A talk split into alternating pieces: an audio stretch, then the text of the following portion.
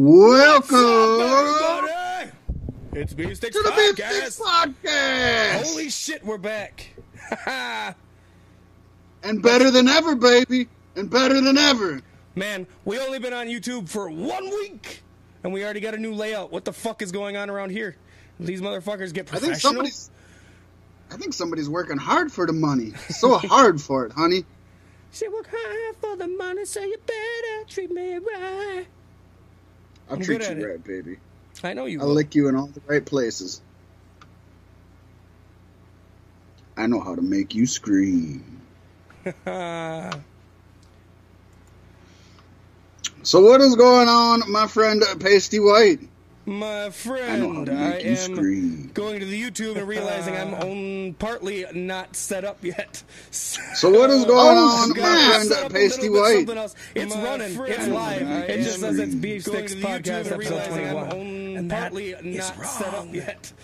Oh, so what is going on, oh, my friend Set Our fans know. Our fans have been counting each and every episode. They know exactly where we're at, man.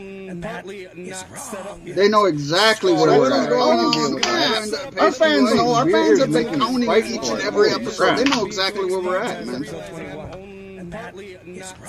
They know exactly where we're at. Oh, my Our fans know. Our fans have been. It does sound like it sounds like six cans actually. Six cans.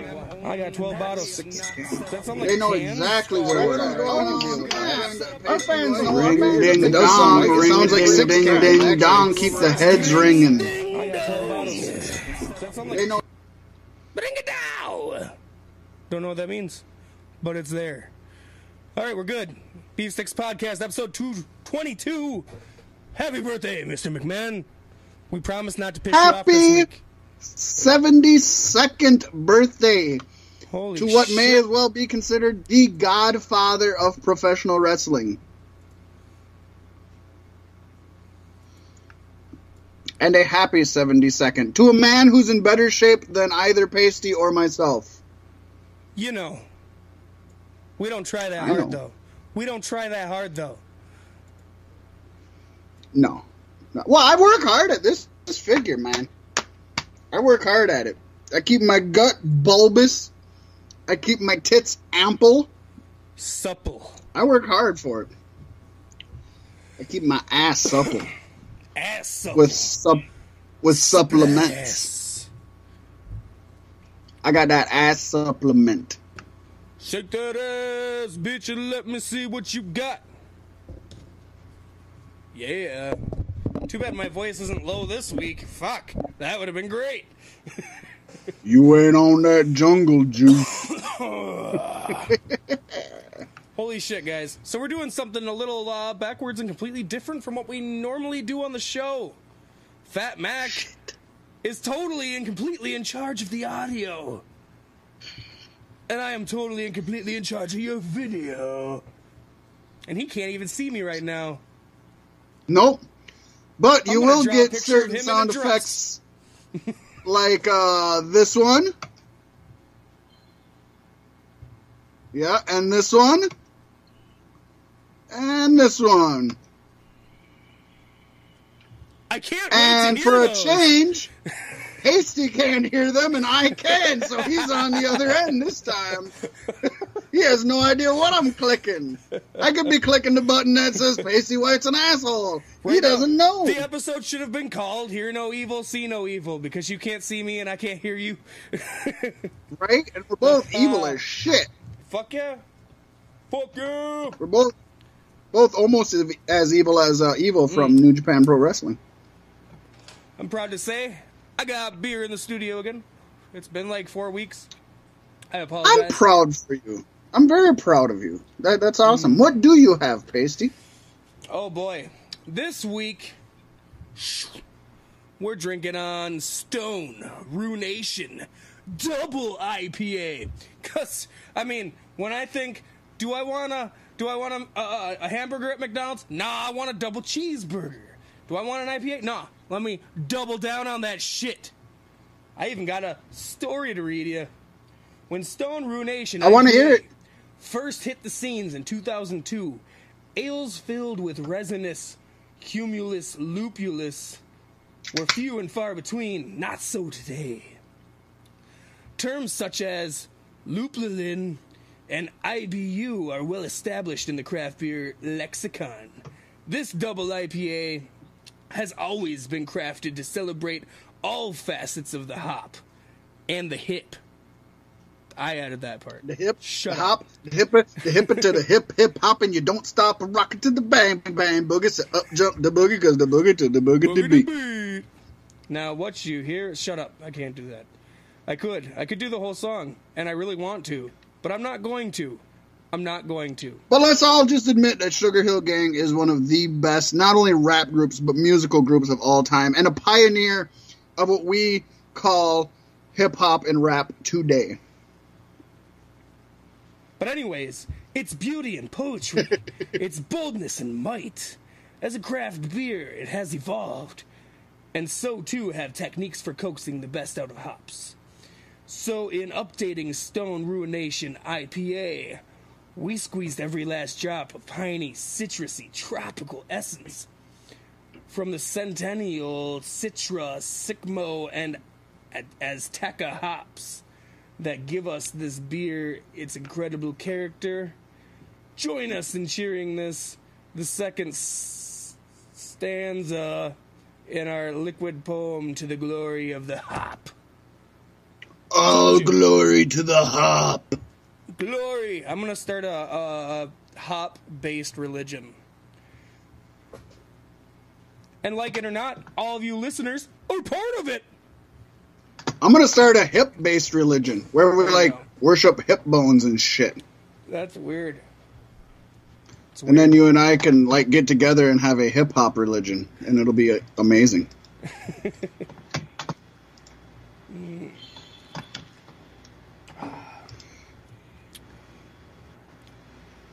Yes, sir. So, what are you drinking on?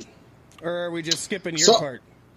I actually got a um, I got a double six pack. It's a brewing company. I uh, I, I we haven't had on here before, and I hadn't heard of yet.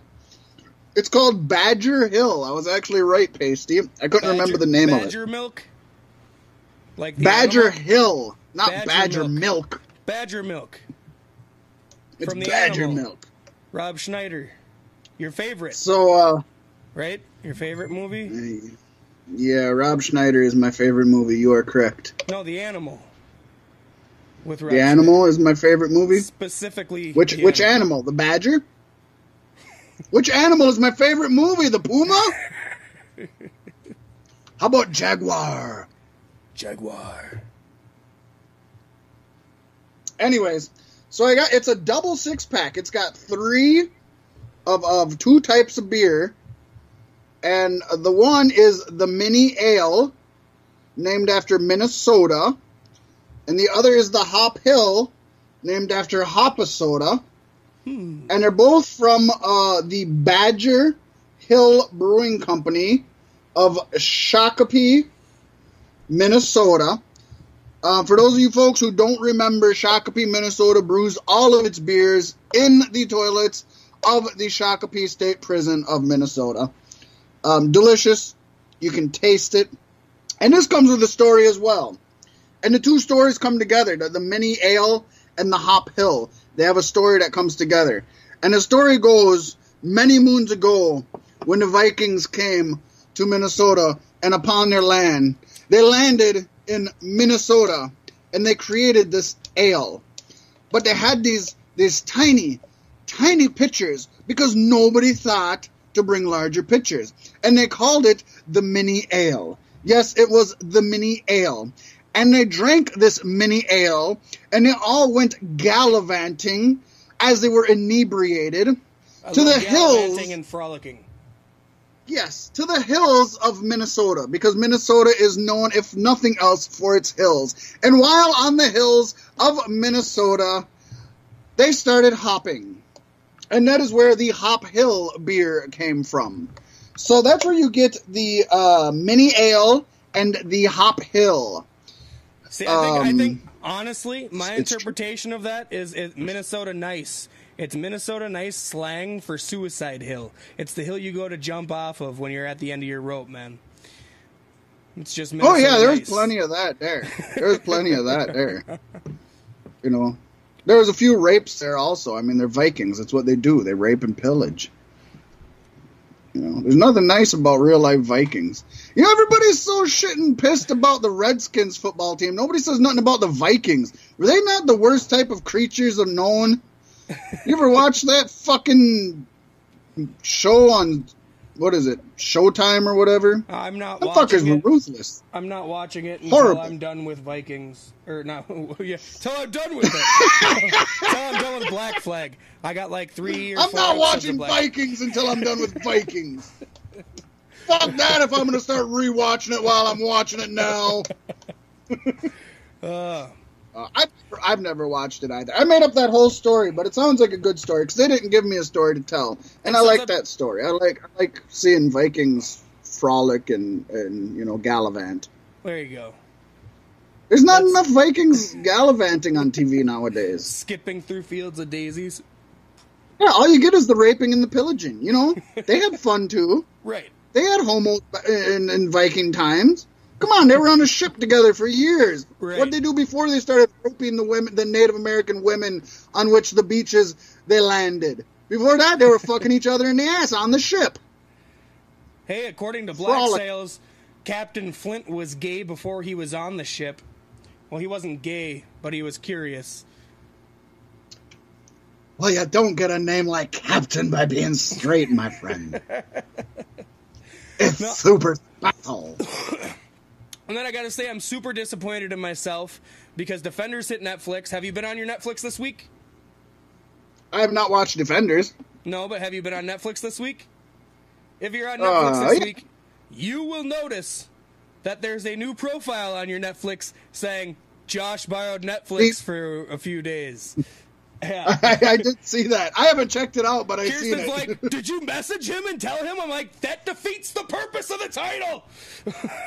right? that blows the whole surprise. I watched every episode of The Defenders in, in two sittings.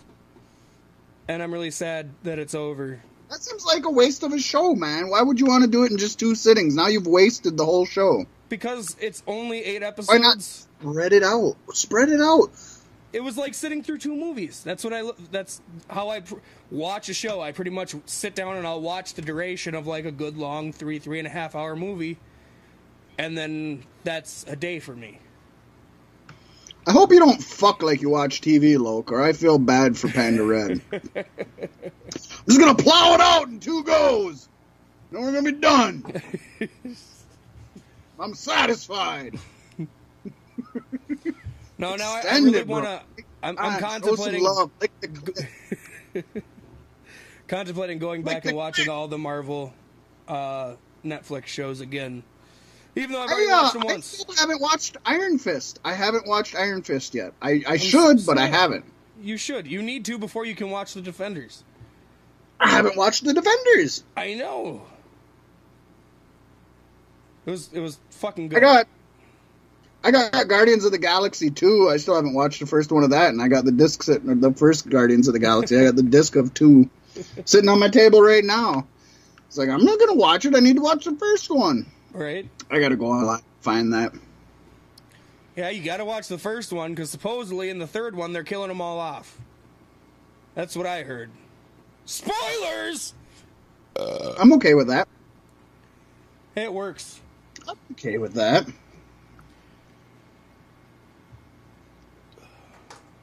Oh, so I feel like we're obligated to do this at this point. Uh, let's talk the latest Rick and Morty. All right.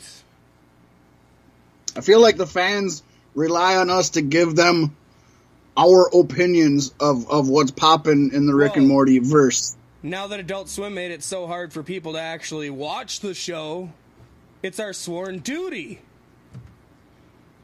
How difficult is it really? Instead of going to YouTube, you go to a different website. Right. Right.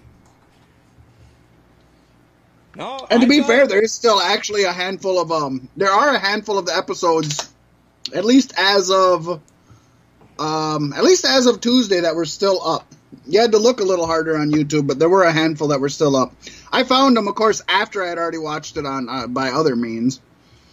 But just looking for other for other random stuff, I found a handful of the episodes. Now I uh I rate things based on how funny I find it. Therefore, the last episode is probably my favorite of the season. Fair enough. Um this would have to probably be my second or third favorite. I don't know if Pickle Rick surpasses it or Wow. not. But Wow. yeah.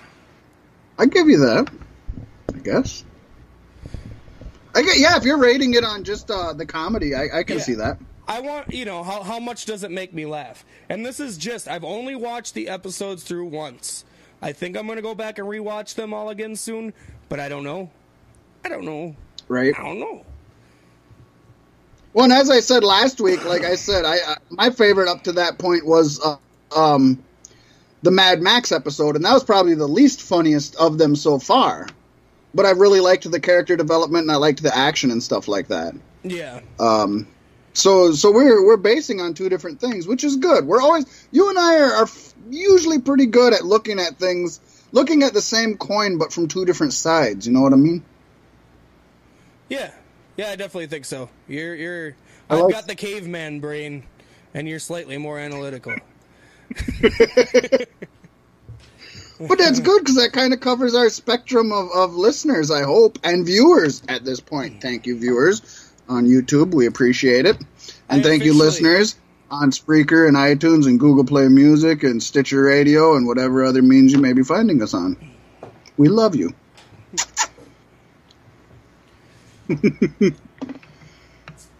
so go ahead, uh, uh, plug plug the episode, talk about the episode, let us know what's going on.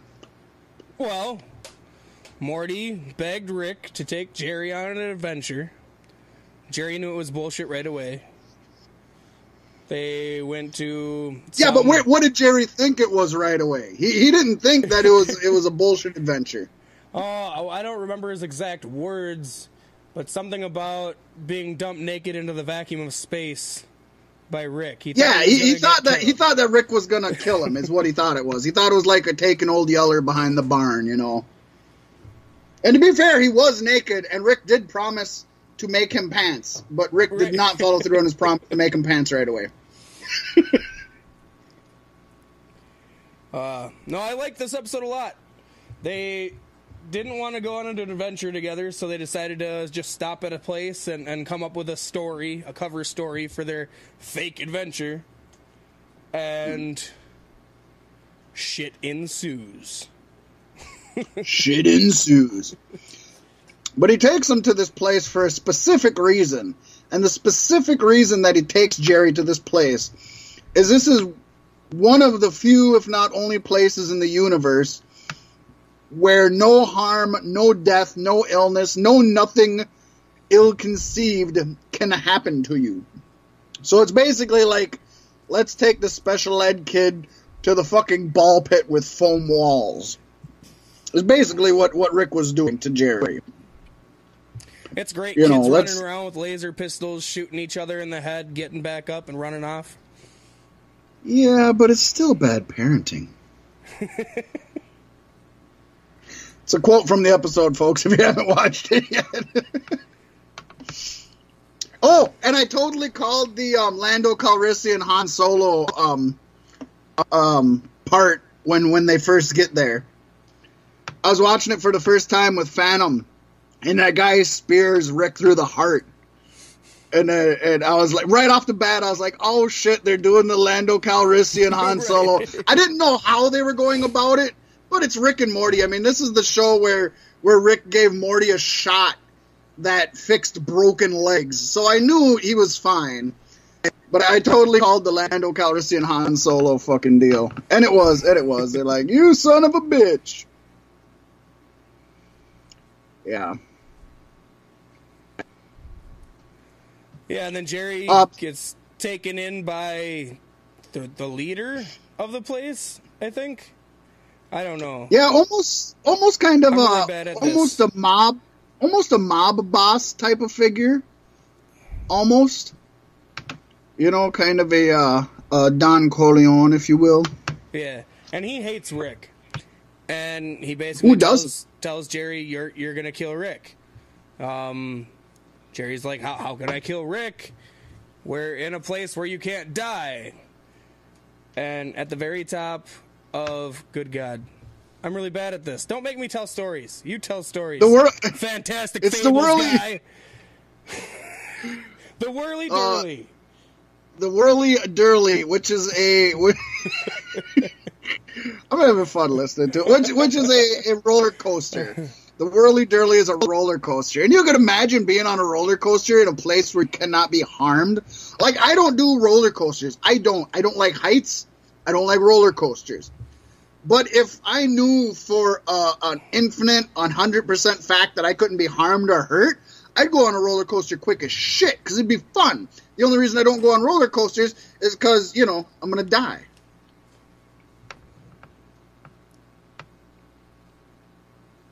I love roller coasters. Maybe it's because of a secret I want to die part of me, but I don't think so. It could- be. no, I, I like roller coasters. So they're on this and- roller coaster, and the deal is there's one point in the loop where um where they go above what is basically the, the force field that keeps everybody safe. At one point of the loop, they go just slightly above that force field, and at that point, Rick can be killed, or anyone, or anyone, anyone can be killed. So, so this gang, this mob, if you will, convinces Jerry all Jerry has to do is take him on the roller coaster. That's all you got to do, Jerry. Just take him on the roller coaster. So Jerry takes him on the roller coaster, and the guys are in there, and they're gonna kill him. And Jerry wants to try to save Rick. I don't know why. Why not just let the motherfucker die? He's the bane of Jerry's fucking existence. That part I don't get. Uh, there's a lot in this episode I don't get, and we can get to that later when talking about it. But anyway, so he's like, "Hey, Rick, duck. Hey, we're over here. Hey, let's start woobida woobida." And anyways, but then Rick notices these guys are trying to kill him, and then one of uh, God, it's not even one of the best battle scenes of this season because I got to give that to Pickle Rick. Yeah, yeah. Um, but still, a really awesome fight scene takes place.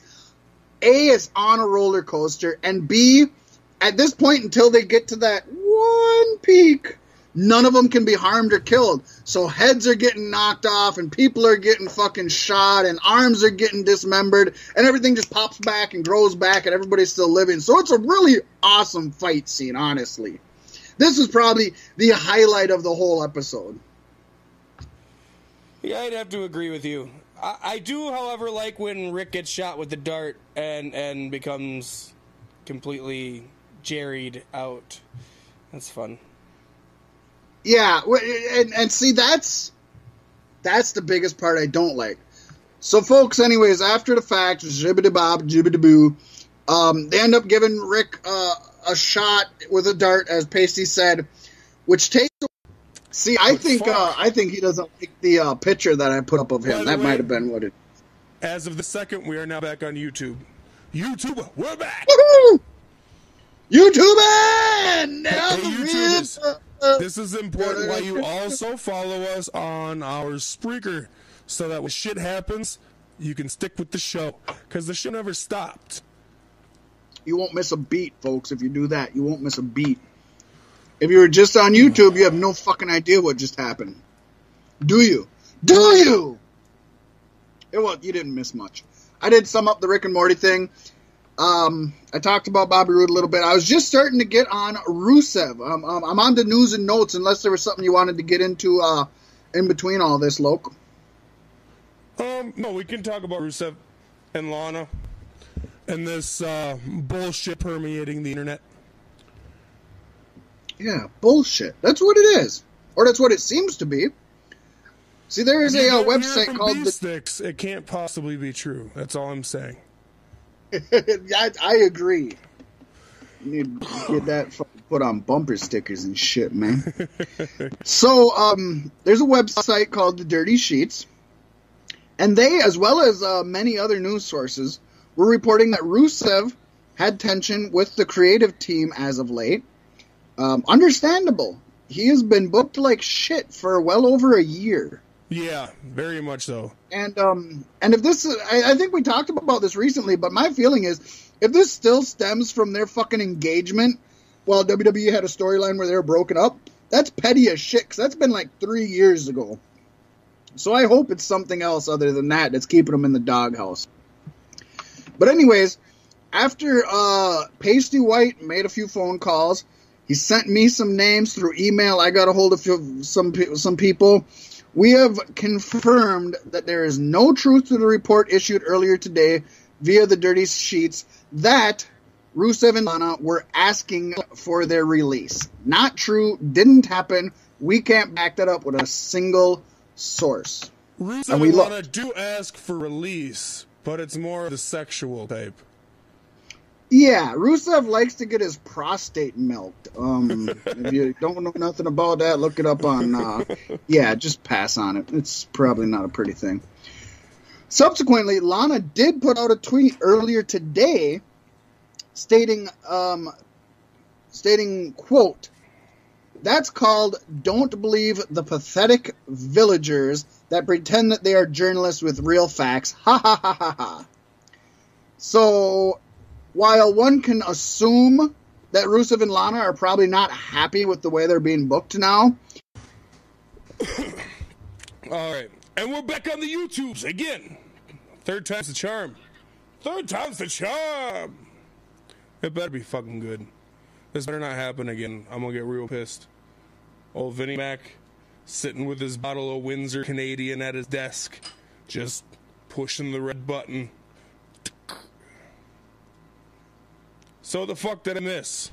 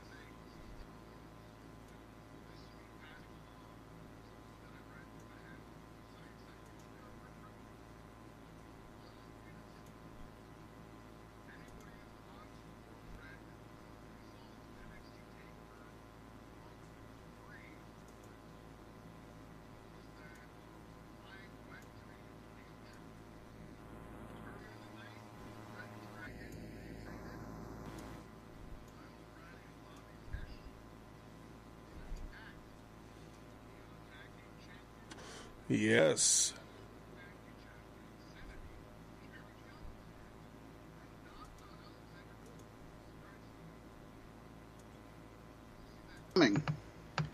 But uh, Red Dragon did. I don't know if they're going to call him Red Dragon, but hey, and now the YouTubers can hear you again. Woo!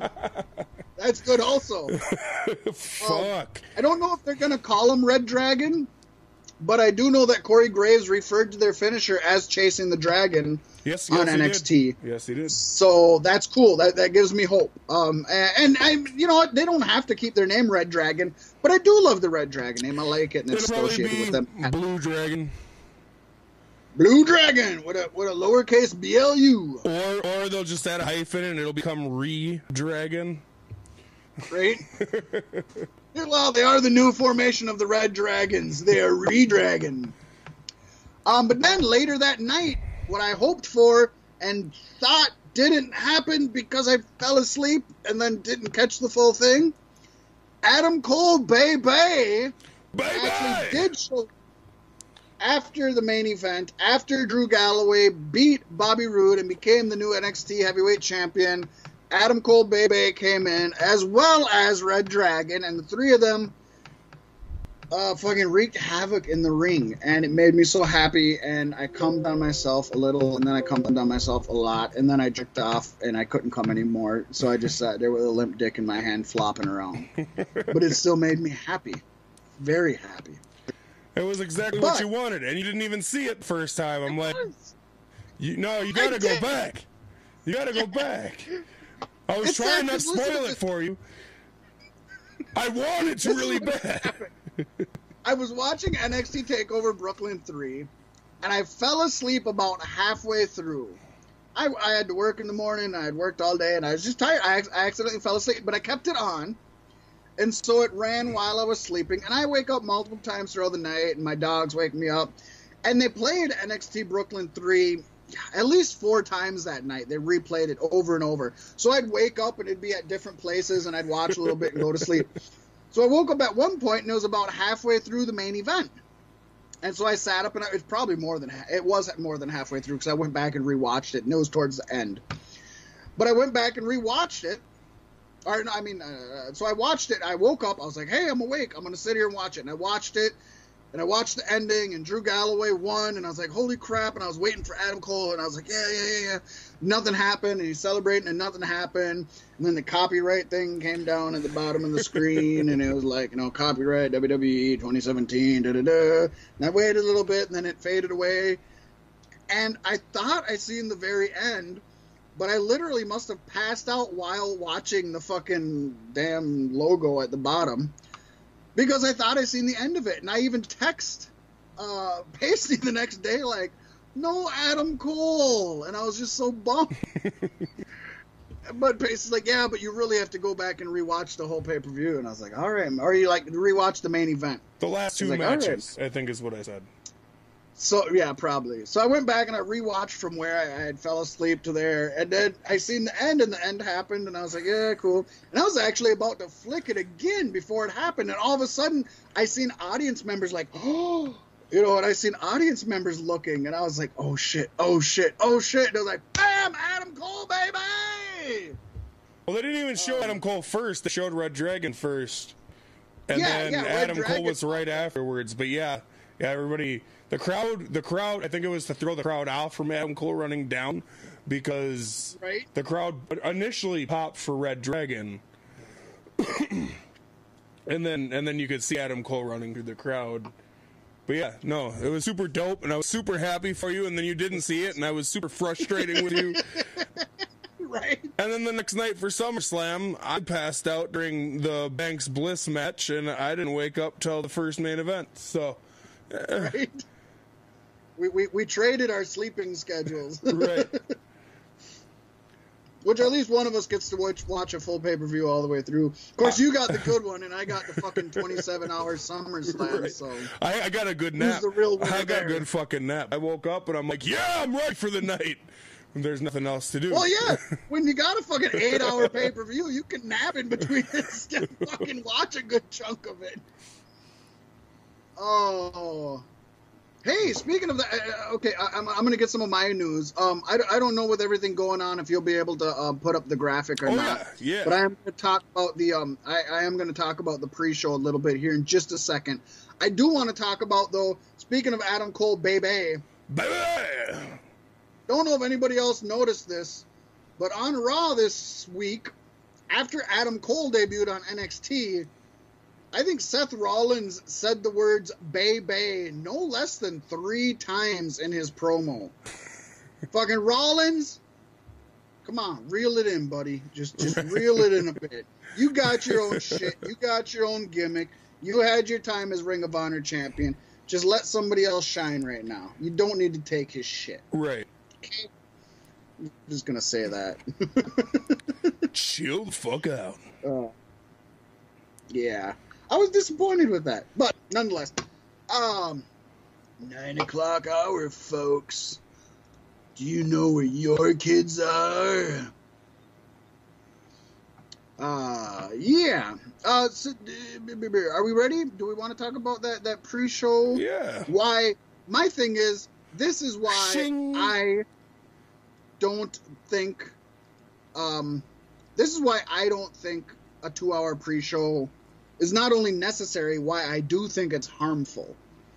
2-hour pre-show on top of a 4-hour fucking show which didn't need to go 4 hours as we figured out. Some great matches but easily some fat that could have been trimmed off. There was some good ass matches on the pre-show too. Like, oh my god.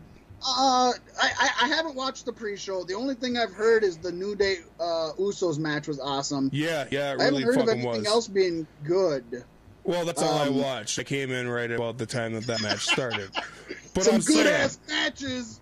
I, I. I, I turned to Kirsten, I turned to Pat Red, and I tells her, I tells her, one of these days, straight to the moon. No, I, I tells her that this is this is both of these groups. This is the USO and the New Day saying this. We have to show them that they can never put us on a pre-show again because this was easily one of the best matches of the night. I've, I've heard that from a lot of people. I need to go back and watch it. I um you weren't you the one? It was either you or B. One of you two even reminded me that it started at six. I Because did. I, I was gonna just start turning it on like sometime after six to watch the pre-show, and it's like, oh fuck, the pre-show started at four. I didn't fucking realize that. Yeah, it was you because you were like, hey, you watching live now? And I was like, fuck. I was just getting ready to watch the pre-show, but yeah, I guess if it's airing live now, let's watch the whole show. But um, as you can so, see, guys. oh, you go ahead. Yeah, go ahead. No, you go. You go. Okay, okay. Well, uh, I can't see, but apparently they can see. They you can can, see. see. You look at a group that consists of consists of not only uh, the Miz and Jason Jordan, who the Miz is arguably an extremely hot talent right now, and He's is definitely a, a Champion. veteran. Yeah, yeah, IC champion, a veteran of many years. Jason Jordan, who's in a hot angle right now, and arguably a, a hot talent at this time. I'm not going to say a hot main eventer, but a hot talent. Um, okay, I'll give you that you can throw away Bo Dallas and Curtis Axel. Um, I'll give you that, and I will. But then you got the Hardy Boys. Not only Matt Hardy, who was part of the hottest angle and hottest controversy in the last couple of years of wrestling, but you have Jeff Hardy, who is arguably the in the top three most popular WWE wrestlers wrestling today, let alone top ten of maybe all time. And as you can see from from the the the graphic there, that's who they wrestled in front of, folks. You had the Hardy Boys and Miz wrestling in front of um, a smaller crowd than a GFW crowd, folks. Yeah, no, GFW is, brings in higher. If if Matt and Jeff were still in fucking GFW, they'd be wrestling in front of more people than they did during Summer fucking Slam. yeah, yeah. He That's he cut sad. an amazing like shoot promo on Raw though. The Did you see that? Did you see that? Yes, that was yes. so. Where he was like, "So this is what a sold out bar skis fucking arena looks like." Which, yes, I, I you know you got to shit on him for for screwing it up, but you know Hulk Hogan's done the same thing, so he's in good company. And who Um, cares? but he's yeah, a he's heel. like, he healed it up. Whatever. Yeah. And he's like, yeah, so this is what it looks like to be in front of a sold out Barclays Arena. I wouldn't know. Now, that being said, I got to bring up the fact that um, neither NXT uh, Brooklyn 3 North SummerSlam sold out the Barclays Arena. That's got to be depressing for. WWE. Well, I mean, look at how they treat SummerSlam. They don't do anything special for the setup. They don't have, you know, the biggest match on the on the bill was a fatal four way. You know, they could have done Right, so much more, and they should have. Which traditionally does not bring in buy rates and does not bring in gate sales. Traditionally, tag teams, um, fatal four ways, three ways are not the biggest buy rates and gate sales. Yeah. Yeah, and for good reason. They could and should have did a lot more with their second biggest pay per view of the year. I'm disappointed in them, and I usually hold out hope. Yeah, I agree. I, I am also, and I, and I think I mean that graphic just speaks volumes to me because it, wasn't that people didn't want to see that match. Right. It wasn't that people didn't want to see the Miztourage versus the Hardys and Jason Jordan. It was that people didn't want to come and sit for fucking eight hours in the arena. People were out at the bars doing things. That's they were in their the hotel case. rooms getting The ready. Security didn't let people start filtering through till five o'clock. So till the pre-show started, and they had they were checking people more or something due to rowdy fans at an event the previous week. Shit. Is what boils down So to. But it's just it's shitty management and. You know, shitty management and the fact that they don't make a spectacle But- out of their second biggest pay per view. let's be honest. If they opened the, the fucking doors at 2 p.m., it was not going to be a sold out crowd that was going to be watching that match. By no means. not at 5 fucking p.m. when they were going to be there until fucking 10, 11 p.m., right? Right. I really, I don't think so. Maybe I'm wrong, but I can't imagine that. I know people that I know people that don't even show up fucking for the first match of the pre of the main show. You know, they're just like, well, we'll just you know, we'll walk in when we walk in. All I want to see is the main event. Yep. Hey, hey, it goes that way in local music too, my friend. Trust me. Trust me. Right? Yeah, yeah. There's people that don't show up until the fucking headlining act is supposed I to only go want to see one or two acts on the bill. Uh, f- fuck off with that attitude. Fuck off with that shit. How much So money that's are you where spending this- on this- tickets? Right. That's where this pre-show thing. I mean, not not only the pre-show, and I've gone over and over about how I think the pre-show does make a difference. Some people say it doesn't. I think it does. But having this fucking six-hour show and having a two-hour pre-show. If you're gonna have a two-hour pre-show, save all the fucking matches for the second hour. You can do recaps and interviews and video packages and all that the first hour. Save the, the all the matches for the second hour. I I- just I'm don't just get. saying. And if you got three matches on a pre-show, why the hell isn't it just the main show? You know what I mean? Have an hour pre-show and then make your fucking show five hours long or whatever. You know what? I don't. I guess I just don't know. I mean, I get I get dark matches, and I guess the pre-show is supposed to be dark matches. But then they put Big names. they put the IC title match. Yeah, tag on the team titles are pre-show. always They on the put pre-show. The Tag team title on the pre-show, and they put the Hardys on the pre-show. It's like, okay, so they're dark matches, but they're dark matches that you're trying to throw shit into to get people to watch them, which it shouldn't be. It should be your small name talents. It should be some NXT talents wrestling. It should be some 205 talents and some UK talents wrestling that you don't see a lot. It shouldn't have anything to do with the big picture. It shouldn't. Not on your pre-show. That Yeah. should just be matches that are there just for Yeah. entertainment. That's your not to carry a superstars story. and main event guys. You know, Yep. that's that's it's that's what it is. You you heat up the crowd. You don't You wouldn't. You, You, wouldn't take have show heard anybody complaining. and shove them off to the side. No, no, and you shouldn't. And you wouldn't see anybody complaining if uh, Big Show and Cass with Enzo in the cage was on the pre-show. Right. You wouldn't have seen anybody complaining if fucking Rusev and Randy Orton in their fucking eight-second match were on the pre-show. It wouldn't have been And long enough to fill the time on the pre-show, though. That's the problem. And after the fact, you probably wouldn't see that many people upset about seeing fucking uh, Jinder Mahal versus Shinsuke Nakamura on the pre-show. Although I would argue you should never have a world title on the pre-show. The match itself was definitely pre-show material. Yeah, they should have. They should have had that match at like the midpoint of the pay per view. You know, like where they have like an arcing up to the first main event and then an arcing to the second main event, because that wasn't a good warm up for me for the Fatal Four Way. Right? I was very So now I feel like- I could have slept another like fifteen gotta- minutes. You, you probably could have, and it probably would have been much more worth your time. Right. So we're getting into a segue into um into SummerSlam. So we should get into the recap. We should get into our thoughts of that. Before that, I got one more news story to talk about. And uh, uh, Pasty might have a graphic for us for this one. This one took place at GFW. Well, I guess The, uh, before you say that, we gotta bring out our Jerry of the week. Oh shit! How'd I forget the Jerry on top? How'd I forget the Jerry? You're right, Jerry of the week, baby. And who, Uh, sir? who is Who, sir, is our Jerry this week? The Jerry of the week. I almost forgot we have a Jerry of the week, and I'm the one that fucking made it up. I'm as consistent as WWE Creative. You guys got to see this graphic, by the way. If you're just listening, go check out the YouTube. Um, so the Jerry of the week is a poor Bruce Pritchard. Yes, folks, brother love, who may have the best and biggest uh, pot wrestling podcast out there right now called Next to Wrestling. ours. Yes, next to ours, of course. Uh, called Something to Wrestle with Bruce Pritchard. Um,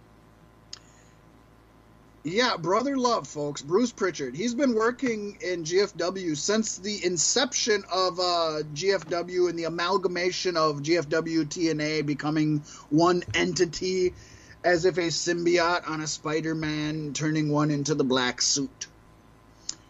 Um, this latest edition of GFW Impact saw an old familiar face come out and uh, that old familiar face was one Jim Cornette, who we have talked about at length on this show, usually involving Vince Russo.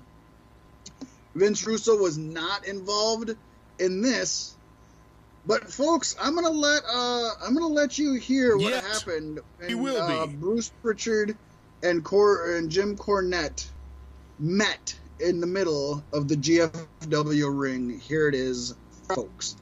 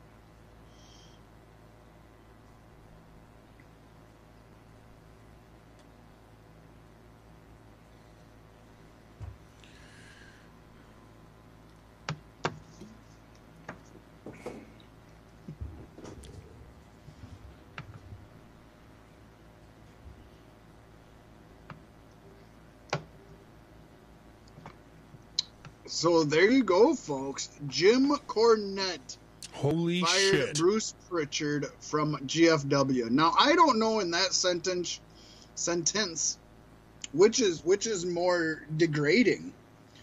Um, being fired, being in GFW, or or having Cornette fire you. I mean, uh, of any of the, I don't know which one's the worst. I, they, they all sound pretty Jerry to me.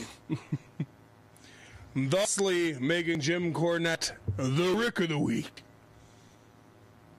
I'm here The Rick of the to fire your ass because I hate you. Motherfucker. I can't wait till he shows up wherever Vince Russo is working to fire him. That'd be great. Come here, motherfucker. Get out of here, Vince Russo. I don't give a shit if you're selling burgers at Sonic. Get your ass out here. The drive through will wait. Vince Russo isn't selling burgers at Sonic. Why am I shitting on Vince Russo? I like Vince Russo. Selling burgers at Sonic. I know you're at Burger King, motherfucker. um, SummerSlam! SummerSlam! So we talked about the pre-show, um, so we're not going to talk about it anymore. Just fuck it. Honestly. Well- Unless- you got something more to say, Pasty. Nah. Nah. Other than you need to watch the New Day uh Usos match. I do. I got to go back and so watch that, good. and I will. There's still a handful of matches I want to rewatch. Um, also from SummerSlam. Definitely the main event. I want to see that one again. Um, so starting on the main show, they started out with the biggest name in the company, folks. Uh, John Cena took on Baron Corbin in a match that I think, uh, honestly, until until mo- the Monday before, I had pinned Cena winning, and after Corbin failed in that cash in, you and I were on the same page, Pasty. We said Corbin's gonna have this fire under him, and he's gonna just uh, take destroy it. him. and I said he was going to destroy him.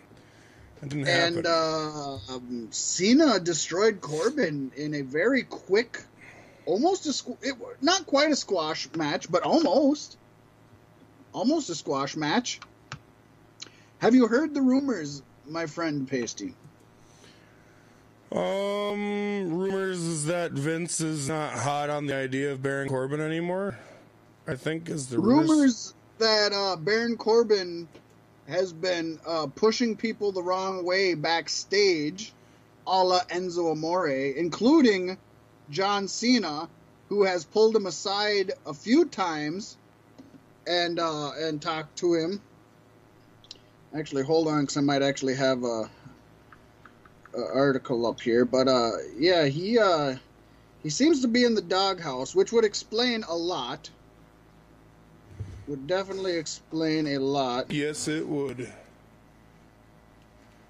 I just don't. I don't. I don't get and I think this is why WWE needs somebody like the Undertaker to be the guy backstage to keep people in line. Because people like Enzo Amore and Baron Corbin should not be walking around with any kind of attitude towards people who have been No. doing it for a lot longer. No, but you, but it's the it's the internet era, dude, and people And the get problem this. is, problem people get such a big head so quickly. Roman Reigns is the guy running around saying he's the one backstage swinging the sword now. He is the one filling in the Undertaker's shoes when it comes to the locker room. Bitch, you ain't been here long was- enough. Yeah, and he was given his position. Give it to Cena. The I'll be happy Undertaker- if you give it to Undertaker Cena. worked his Give it to Orton because he'd hold get it. where he was. Orton would run that shit. Or, Orton's got too bad of a temper. Orton would be throwing that sword around. He'd be swinging that shit like a fucking untamed cock, man. I don't want to see Orton get it. He would, he would, he would deserve it more than Reigns, but I don't think he'd handle it very professionally or coy at all.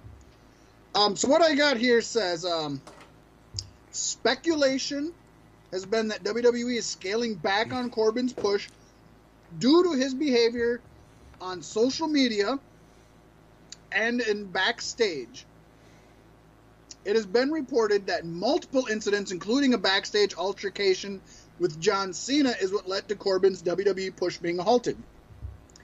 The reports noted that during the August 15th WWE SmackDown tapings, Corbin was chewed out backstage by John Cena in front of creative and other WWE talents at the gorilla position.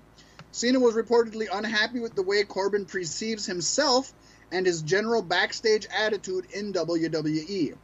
The report further says that Cena even took a shot at Corbin on WWE TV in ref and referenced their real life heat at the uh, um, um, at a video that, that was clipped on here. But it, anyways, in SummerSlam, Cena could be seen yelling at Corbin, saying, "Nothing is about you. You ain't done shit here, so you don't know what it's like."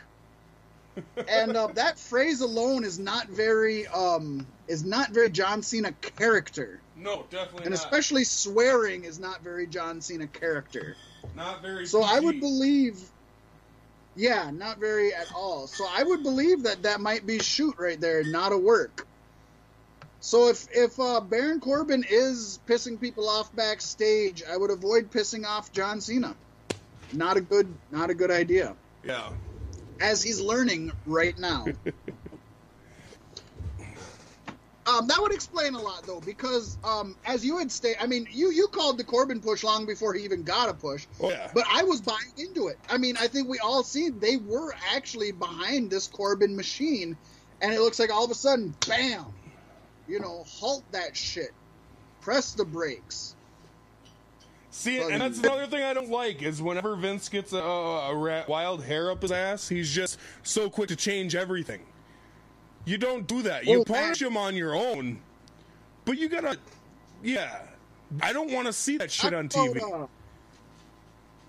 talk about changing everything. What the fuck did I hear? There was two big changes that Vince McMahon made last fucking minute. Um. Oh. I heard that he had made um the the Jinder Mahal uh um Nakamura he had changed that because originally it was supposed to be and again this is uh rumor and innuendo speculation but I have heard that he was that the original plan was for Jinder Mahal to lose via disqualification. The Singh brothers would come in and actually interfere in the match and get a disqualification, so Nakamura would have the win, but Jinder would still hold the championship.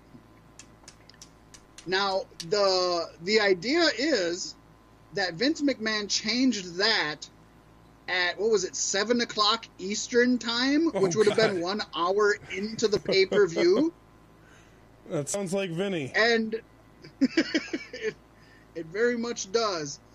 And it sounds like um, that decision um, directly affected um, the uh, the Rusev Randy Orton match because Vince McMahon at the same time felt that there was too many heels winning and that he had to give a face a win. And allegedly, according to this story, which this part I almost don't buy, but according to this report, Rusev was going to win the match against Randy Orton. But since Vince decided to have Mahal win clean over Shinsuke, he wanted Rusev, the heel, to lose to Orton, the face. That one I don't know about, but it would kind of explain the clusterfuck, like, I don't give a fuck Yeah, yeah. match. But uh, yeah, talk about Vince McMahon changing. If these reports are true, Vince McMahon changed a champ a championship title match ten, uh, one hour after the pay per view already ran. So holy shit! Yeah, that's not. I mean, he's a godfather of wrestling, but that's not professional. No, no, it isn't. And and I feel like it's just gonna piss off superstars, and they're not gonna give nearly as good of a match as they would have given some fucking notice. and it pisses off fans. Yeah, Obviously, oh, because yeah. those two matches are not looked at uh, well in retrospect. Yeah, yeah. At I'm least not what. I've read, seen, and heard. Yeah. So um, let, us go on. We had the women's SmackDown title match, which was Natalya versus Naomi. Yeah, Uh, Natalya won this one with the sharpshooter. I was surprised. Um, not a good match. you Kind called it though. boring You said you said Natty was gonna win it. I went against Yep, you here. and, and and I, you know what, and I do. I, I think it's time, and, and I feel it's okay. It does surprise me just for the fact that they've uh, they gave her the whole glow title, and they've been selling glow titles and stuff like that. But this isn't the first time that as soon as they Yeah. start marketing shit, they Y2 change somebody. You want to talk about selling Yeah, out shirts yeah. as Y2 AJ? First, yeah, the, the, the week they sold the shirts, or the week the shirts went on sale, they broke up. So I mean that goes back to exactly what you said, Pasty. Vince McMahon has the attention span of a fucking crackhead gopher or squirrel, I'd say. I'm telling you, WWE, and he's going to cut me off for this. I swear to God, he is. Will be a far better place once he's dead and gone.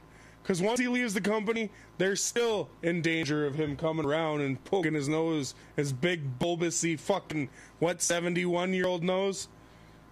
Seventy-two today. 72. Seventy-two, and we love No. you, Vince. God bless you and we, Godspeed. We love you, but We, your we hope company you, will be we hope you when can't you get to heaven fast enough, man. We hope you can't get to heaven fast enough. Uh, Um, and for that, it deserves a drink of this mini ale. holy shit! It is. I'm used to drinking like 16 ounces, and this shit like feels like a baby can in my hand. So, in this podcast, I have drinking 25% more beer than I did the entire SummerSlam weekend. And you know what? And I this drank is a two much beers for you who can't see. I drank occasion. two beers, and I'm on third.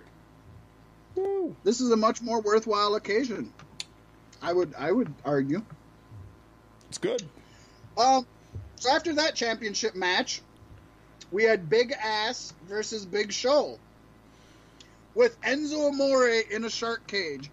And I think I said this last week, but I'm going to say it again. I think this may be the first time in WWE history that a face has been locked in the shark cage. It's almost always a heel.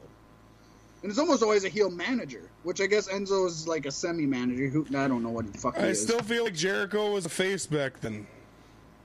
Um, I feel like they were a face heel pairing because Jericho always wanted to make Kevin happy, and Kevin you know, was you could you could argue that. Yeah, I mean, you you definitely could make a case for that. But He was- yeah, wasn't you can selling merch, so by his own definition, he's a heel. So I, I, my case is shot out of the air by his logic. No, you can argue with Jericho. What does Jericho know about the Y2J character? Answer that. Fuck. Plus, he's Canadian. Fuck him. um, and a big shout out to all our Canadian listeners out there. Yeah. we love you, Canucks. We'll have some uh, fries and gravy and some all dressed fucking potato chips. Poutine. Potato chips. Uh, you know what I got? I'm about I got everything it's all bagel and cream cheese kettle chips. okay. You know what? Those motherfuckers literally taste like potato chips with no fucking salt. Like just plain potato chips with no salt. I feel like I was so disappointed. So dis- have you tried them yet? yes, I have them. I have them. Do you like them? I don't hate them. They don't taste like what they say they do. But Kirsten, I like think, is the closest to it. She said it tastes like sour cream and onion mixed with um, what? Uh, maybe it was sour cream and cheddar chips. Oh my gosh, I don't taste any onion at all in the bag I had. At least I got one of those mini bags. I don't know. Maybe did you get a big bag or Yeah, a mini yeah, I got or- a normal size bag. May, maybe they have more flavor. I mean, to me, literally, I, I had like three chips, and they all literally just tasted like a like a plain potato chip, but even not salted. And I'm like, this is a plain bagel. This is not like for an everything bagel. I expect at least garlic, because garlic's in an They everything should bagel. release plain Onion, bagel, plain bagel flavored potato chips. you know. I I was even talking to one of my coworkers, and I was like, maybe they're good with cream cheese. I don't know. the ones I want to try though are the fried green tomato. Yeah, I want to try those. And I've heard the taco ones are really good. And, and I heard the taco ones, you taste the lettuce a lot in it. There you go. Which is okay. surprising. I've just Very I, I. I looked at it. I'm like, oh, another taco chip, and I immediately like that's the only one I'm probably not going to try. Yeah, I, I wasn't excited for it either, but I've heard good things about it. But the, the fried green tomato one I was excited to try, and I haven't yet. My my favorite would- to this day is the uh Southern biscuits and gravy. no, that just tastes like Oh, pepper. that's a good one. it just tastes Oh, like I like pepper. that one. No, I like um the, the late nighter sliders chips. Oh yeah, because you can Yeah. taste the pickle Oh really yeah, good the in pickle is everything. You can you can seriously. It's like The it's like hamburger, the, the pickle. You can even taste the ketchup, and I'm not a ketchup fan, but you taste it, and it's okay in that chip. yeah. It's it's good. That's I think that is my favorite potato chip. I concur. That's a very flavorful potato chip. I don't know if it's my favorite, but it's very flavorful. Your, your tongue Um, definitely doesn't that's get how tired exciting. That's how exciting Big Cass and Big Show was. that we literally got sidetracked by different flavored of potato chips. SummerSlam, second biggest show of the year, motherfuckers. God Oh shit! So, I mean, we gotta talk about more potato chips. more potato chips. I'm a, I'm a big fan of the fucking cheddar and sour cream, man, because it's two of the fattiest things you can find, put together with a fatty product as a potato chip go. itself. I just I like to pile on the fat. That's why I love fucking uh, chicharrones. Man, I fucking sit down. I'll eat fucking bags and bags of chicharrones. Mitchell will also. And he's just like, why are they so delicious, Dad? And I was like, you know what? Because some genius, some motherfucker out there was smart enough to say, you know what would make pork fat even better? If we threw it in deep fried grease. and pork rinds are born, folks. let's let's deep fry pig fat in pig lard. Fucking I love pork rinds. I love pork rinds, but I've had my experiences where there's still hair on the rinds, and then I'm not happy with it anymore. dude, that's like the that's like the prize in the fucking Cracker Jack. What the fuck are you talking about, man? Now, for me, Okay. all SummerSlam weekend, it was Fritos Scoops and chili cheese dip with Velveeta cheese and a can of chili. Mm. Speaking of Fritos and speaking of chili, have you ever seen those fucking uh, chili Fritos that got the fucking grill marks on them? Not with grill marks, no. Like, who the fuck's out there grilling fucking Fritos that you got to put fake grill marks on the Fritos? Like, like, like you're sitting there, crack open a bag, pour some in a bowl, and look at it, and like, oh man, grill marks, man. That brings me back to when Dad used to grill the Fritos on the grill back as a boy. I remember those summer afternoons on the cabin. Dad, can I have a Frito? Not yet, son. It's not quite done. At the cabin. God, you have such a vivid imagination. I hear Fritos on the grill, and I think of the brokest family in history. like they get a little thirty cent bag of Fritos, and how can we make this stretch for the family? We got to throw it on the grill because they shut our gas off earlier today. oh, um, I don't even know where the fuck. I was going on something else and I forgot where the fuck I was going.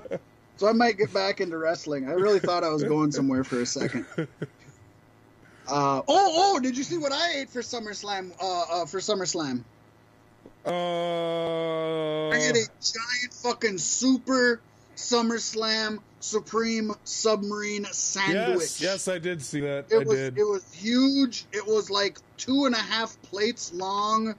It had roast beef and turkey and ham with lettuce and pickles and tomatoes and bacon and mayonnaise. and it was just fucking delicious. Fuck yeah. Oh, and uh, and and it had provolone cheese. It was killer. Uh, and I had it with uh, chicharrones on the side. There you go. Anyways, See you know, there's a bunch of people listening to this who probably have no idea what chicharrones are. Folks, chicharrones are, are pork rinds, just to let you know. Yeah, no, I always got to go, especially with the longer, like five, six hour sitting pay per views. I got to go with the Velveeta cheese dip with some chili. Because if I'm going to be sitting there, I might as well cement myself to the seat while I do it. See, my problem is if I got to work in the morning, which I do have to work on a Monday morning, I'm going to have so bad acid reflux that I'm going to be sleeping, sitting up, and still waking up. I can't do any kind of chili with my shit. That's why I, I was pretty basic with my sandwich and my chicharrones because it's it's pretty basic. I was gassy Not too for much to days. aggravate the tummy. I was gassy for days. But I, I, I believe it, man. I've, I've been around you when you've been gassy. I let a good one go before we went live today, and I couldn't believe you picked that up yeah, on the mic. from like across your house. You're like, dude, you didn't have to fart. I was like, holy shit, you heard that? I thought I was safe. Uh, that was that was I was impressed, man. impressed in myself and in you, and in the mic, and in your audio, like all of it. It all impressed me. All right, um, like, we we can we can talk about wrestling, sure. Fuck it, let's let's do something ass. different. I know, right? We're gonna do something different, everybody folks. else, Fat Mac. What's that? Said you're too busy worrying about everybody else, Fat Mac. You gotta appreciate your own asshole sometimes. Get you some baby Sometimes- oil, lube your two fingers up, and start working them in there. Twist it around. I don't know about that. I don't do the ass play. It's, one of the few that I can do some really fucking shit that'll. I can do some stuff that'll make Ron Jeremy blush, but I still haven't. Uh, my own asshole is just not on. It's not on the menu, folks. But uh, pro wrestling. Pro wrestling started uh, back in the uh, back back in the circus days as a sideshow, um, as an attraction to bring folks into the circus. And back then, you had strong men competing against other strong men. In fact, little lesson. The, the, the typical um, uh, superhero uniform is based off of old school wrestlers and strongmen. Yes, folks. You look at Superman, you look at Batman, you look at those, and they're based off of the old school strongman who would wear a leotard, and that way he could show off his rippling and bulging muscles. But he would wear another set of underwear over top of them because back in those times you couldn't show off all of your rippling muscles. So they'd pull up a little extra pair up there and they would get that on there and do it real nice. And many of them would wear a cape to emphasize their movements when they whoof and wah, and it just gave a little backdrop. And that is actually where the current day uh, superhero kind of came from. There you go, folks. That's your that's your lesson for the. I mean, this isn't me The making shit up. This is actually real. I mean, it sounds like something I would make up, but this is this is actually real. It's I, I didn't make that up. That's true. That's where like the golden age superheroes came from. That's why everybody has like tights and underwear on the outside and capes. It all came from fucking That's uh, modern circus. day superheroes, though. No, golden age, golden Okay, age superheroes. you, you did say modern a couple of times there. well, that's where the modern day superhero came from. I'm like, have you have you seen Daredevil? evolved It took him the- it the- took the him golden- two seasons to even obtain a suit. Daredevil used to have a fucking yellow and red fucking spandex suit with uh, wings on his boots and his and his and his cowl. Um, at one point, um, somebody had mentioned wrestling. Yeah. Okay, so Big Show and Big Ass. Um, we uh, again, we got to talk about this. The big moment came, and this I'm surprised about one thing, and I'll let you see if you you you are not sure what I'm really surprised or baffled or, or confused about. At one point, Enzo Amore oiled himself up. Yes, folks, Enzo Amore took his clothes off, doused himself with oil, and rubbed it all over himself, and then squeezed through the cages of the shark cage and dropped down to the mat, only to be kicked by Big Cass, and then have Big Cass beat Big Show and win. Completely fucking That was pointless. pointless. but do you, do you, was there anything in that that really shocked you, Pacey, or that you couldn't figure out? Because there was something that I was really like, to this day, I'm still trying to figure out how they did that. Uh, how do you get the baby oil in there? Nah, Eh? Eh? I, I don't know. People always they always they always smuggle something in, whether it's brass knucks or a fucking taser or something. My question is, okay, even for the sake of saying it's a sh- it's a work and not a shoot. So let's say it wasn't baby oil. Let's say the bars were big enough that he could just slip through by himself, which they probably were. right. And let's say that bottle was just water. Okay, just for show. Oh, there's a little water on me. He's rubbing it all over himself. It's all over his hands. All over his hands. So even if it's water and not oil, but worse if it's oil, how did that motherfucker hang onto that Right. goddamn cage and not slip and fall? Damn! He's got a hell of a grip. right. That is impressive. And if it was oil, damn. That's putting your life in your own hands there. Your own oily, slippery hands. Putting your life from a, a what a four foot drop potentially, depending on how short you are. That was the shortest um, shark cage that they've ever had, also. Now, there were rumors circulating that they put Enzo in a shark cage as a rib to him because he was scared of heights. But I don't buy that with him escaping and dropping to the mat. I mean, like you said, it wasn't the super highest thing. But I, I don't know. I don't know. What do you think? I don't know. I mean, it could be a rib. That could be how it came about, like that last minute, you know, because there was no build up to it. It's just like now Enzo's going in a cage.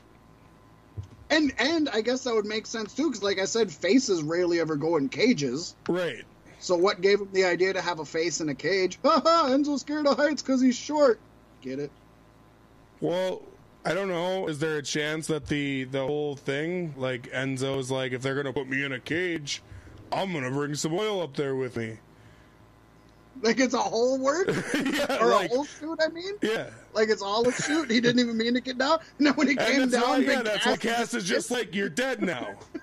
And I'm gonna win the match. It did nothing. It didn't. It did nothing. It didn't. There was no point for him to escape the cage just to get booted in the goddamn Unless- face. Which, Unless you know that what, if that was the first weakened Big Cass's leg so that he could finish the job on Raw. This is a triple Right? shoot. Damn it! Damn it! They planned it from the beginning. And then and then Enzo after that had to go to Vince McMahon and say, I need protection because when he can walk again, I'm a dead man. And Vince is like, 205 live, homie. Right, right. we'll, we'll, we'll pair you with a Titus brand, you and Akira Tozawa. Uh, we spent a lot of time on a shitty match, but that's okay. Uh, Big Cass wins with the Empire Elbow. Um, pretty shitty. We had Randy Orton versus Rusev. We go from shitty to we went from not very good women's match to shitty big ass Big E Big Show Big Enzo match to Randy Orton defeats Rusev in eight seconds, folks. It has been clocked in at eight seconds. Um, Rusev, uh, to his credit, Rusev attacked Orton right off the fucking bat before the bell rang, and actually gave him pretty good beating for 30 seconds before the bell rang. Whatever. They got into the ring, the bell rang, and Randy Orton hit one of the most devastating and best looking RKO's we've ever seen. Rusev, and I said this while Pasty was uh, was out wandering around, but I'm gonna say it again so Pasty can hear it. Rusev sold that fucking RKO like The Rock used to sell the Stunner. Like that was a fucking RKO for the ages. Did I, was lose you sleeping. again, Pasty? No, I Oh, was sleeping. Okay. um, I mean, this is for for this being an eight second match. Um, that and one other thing on this show are going to be clips shared throughout SummerSlam history for for decades to come. I mean, you talk about you know they they love to get their little video clips. Oh yeah. They love to get their moments. And they, they, love can't to get talk that about this. they can't talk about uh, Chris Benoit's record streak for quickest matches against who was that Christian? Who the fuck did he keep beating really fast? I think it was Christian. I'm gonna I'm gonna look it up. I'm gonna look, Look it up. it up.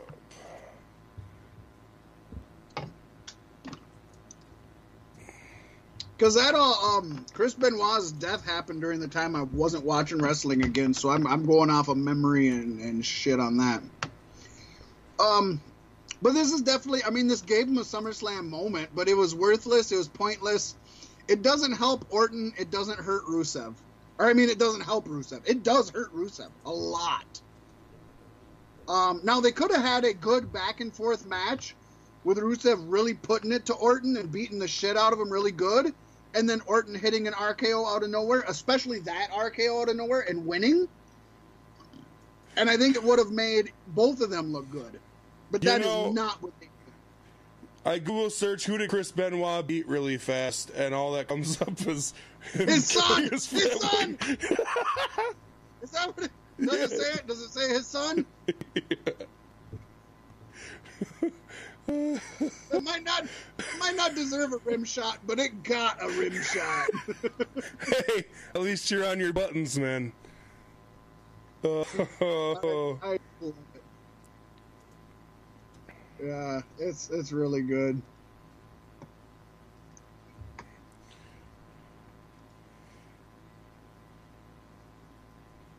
Now I'm just playing with the buttons. oh, this is, Uh, that is good though. I love it. Um. What about David Benoit? You ever think he's gonna and then I um, type. I, I'm typing more words to try to make it better, like more defined. So I put in WWE, I put in submission. Still, just his family dying. uh, Uh, well, you keep going on that. We're gonna move on to a uh, a good match. A good match. Um, Raw Women's Championship match: Sasha Banks versus Alexa Bliss. Alexa Bliss is the champion going into this. Uh, I thought a very good match. I wouldn't say either of theirs best match, but a very good match, especially considering I'd say up to this point, um, this was the highlight of the show up to this point. Easily. And uh, Sasha Banks wins with the bank statement. Now, Pasty, help me out if you can. I could not for the life of me remember who I picked as the winner for this match. Can you remember who you think either of us picked for this match? I think it was Bliss. No, You think we both picked Bliss? I don't know. That's that's that's tough. I think I, I yeah. See, I couldn't I couldn't remember it, and I haven't had time to go back. Folks, we're gonna have to start fucking writing this shit down as we do it, so I know who picked what, and we'll have it down. And we haven't Hey. done that. We're failing you. if you're listening We are- and your occupation is a court stenographer, we will hire you. we got a job for you. We will pay you in grilled Fritos. Yes. Grilled Fritos and plain bagel potato chips. if you want to stenography our show, is that the word? Did I did I did I make up a correct I word? think you made I up a word. up a word? I don't think you made up a correct word. Stenography isn't a word. So what is I the word know. of stenography? what is what? What is the what is the the It's- adjective for stenographying? Stenograph. Stenograph? I thought Stenograph was the Snuffleupagus' girlfriend in Sesame Street, wasn't it? Wasn't that the one that Big Big Bird ended up fucking cockling him with? I think so. I think you're right. Uh, Hey, Snuffy, how are you doing? Well, Big Bird, I found yellow feathers in stenography's cunt again. I'm starting to wonder if the trunk's not enough. oh, Sesame Street took a turn after Jim Henson died, man. It's just not the same anymore. It's just not the same. Um, and so that brings us to Finn Balor versus Bray Wyatt. So here's my theory, okay? So what happened is the demon Finn Balor um, pinned the Eater of Pins, Bray Wyatt. I don't think that shocked anybody. I think we were both picking that one, right, Pasty? yes. Yeah. So here's here's my theory. Here's my theory. And Just listen to me here for a second. So the Raw before SummerSlam, Bray Wyatt and Finn Balor have a match. And Bray Wyatt beats Finn Balor clean, pins him, right? Right. Then SummerSlam comes and the demon comes out and he beats Bray Wyatt. Pins him clean, right? Right. So for me, the next logical step is since Finn Balor and Bray Wyatt had a match and Bray Wyatt won, but then Finn Balor's alter ego came out and beat Bray Wyatt, is that now Bray Wyatt's alter ego needs to come out and beat Finn Balor, and Husky Harris is making a return, folks. There you go. My mind went to now Finn Balor and the demon have to fight, but okay. Well, that, that, that would be interesting, also. Very interesting. I want to see Husky Harris versus Finn Balor. And then we get Husky Harris versus the Demon. Oh God. And then Husky Harris and Bo Dallas can be a tag team. Yes. And I can finally put all my love for wrestling to sleep because Bray You know what I want to happen during the during the Husky Harris fucking uh, demon match? Bo Dallas comes in and interferes, and during the match, the demon and Bo Dallas are rolling around and fighting and wrestling, and in all of the hubbub, the the paint rubs off of Balor and onto fucking Dallas, and he usurps the demon uh, nom de, nom de guerre, if you will. And all of a sudden, Bo Dallas is the Demon King, and he keeps it for a while. And then they got it up in the fucking ladder match, you know, at WrestleMania. The paint, the paint is a symbiote. you know, there's a couple of fucking buckets of paint up there and shit during, during a ladder match, and whoever gets it and dumps it on themselves. And Finn Balor Fuck. doesn't get his paint back until uh, Matt gets to be broken and dips him in the lake of rejuvenation. right, Nation. and all of a sudden he gets it. That would be so awesome. I That started uh, great. st- started a new stream IRS of has to make a. I started a new stream of Oh, Ark on the oh, PS4, and I made a boat, and I named my boat Skarsgård. That's awesome. Yeah. I was gonna say that we gotta have uh, IRS in the match that fucking uh, Bo Dallas and fucking and Matt Hardy are in with the Lake of Rejuvenation. He just needs to make an appearance, maybe just as the tax man, like he's just doing the, the Hardy's taxes while they fight. He takes both Bray and Bo out by their earlobes. right? Just come on, boys. You guys aren't good enough to be here. Million Dollar Man comes in from behind and fucking nails him with the million dollar belt. Man, this shit. Oh, We might get No, off track, but this shit is better than that- most of SummerSlam. What's even better is is is is uh, uh, Ted DiBiase throws IRS into the lake of rejuvenation, and he comes out as Mike Rotunda from the Varsity Club, and he's there with Doctor Death Steve Blackman and with uh, um, uh, fucking uh, Steiner, who's not Scott, Rick Steiner, and and they come out in their varsity jackets and everything as they did back in the fucking old NWA. Man, fuck, we got this. Give us a show, WWE. Just give us, just give us five minute segments like fucking Southpaw. Come on, man. Give us Edge and Christian's old spot. We'll fucking take it.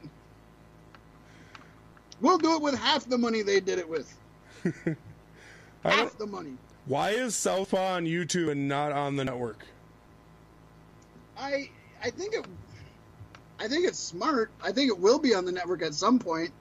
But I think from my uh, from my understanding and this comes from um different interviews with actual talents who are on Southpaw was that it was never even really intended to be a real thing. And then they were like, "Well, okay, let's shoot it." And then they shot it with the with the plans of it being a network thing but then they still weren't really behind it, and so they put it out on YouTube. Um, how the second season didn't end up going to the network, I thought it would. I thought for sure the second season was going to, the, or that the first season would air on the network when the second season aired on YouTube, and it hasn't yet. So I'm not sure. I guess, long story short, I'm not sure, Pasty. Not sure. Not sure. Man, I want to watch Oh, Idiocracy oh, now. shit. Six six minutes left, and we got to get through this motherfucker. But, but now I want to watch Idiocracy. Uh, you can watch it. You can watch it tonight. Raw Tag Team Championship match: The Shield versus Dublin 07. Dublin 07 are the champs going into this. Uh, the Shield ends up winning this, but my favorite moment of the fucking night happens during this match, folks. In the middle of the match, Cesaro jumps over the ropes, leaps to ringside hops over the barricade into the crowd. What's going on, you might wonder? Because we all did. We said, What's going on? He snatches a fucking beach ball out of the air and rips it to shreds while millions of fans across the world shed tears for that poor beach ball. Oh yeah. Um, awesome. I loved this. I loved the fact that a superstar is standing up for the disrespect of the beach ball. Yes, as a paying fan, you have the right to blah blah blah blah blah. Yes, yes, you do, 100%. Doesn't mean it's not disrespectful. I have the right to do disrespectful things to a lot of people. I don't do it because it's disrespectful. So the fact that this beach ball's fucking going around and people are cheering, beach ball, beach ball, while there's an actual really good match going on. I thought this match was very good. yeah. Not the best match of the night, not even the best tag team match of the night, but good. And uh, folks are disrespecting it by playing with a beach ball and giving their. Now, you and I are both fucking. Uh, we we we've hit a fucking a festival or two. You introduced me to festivals, let me say. so I understand the distraction of bouncy balls during a show. I get that.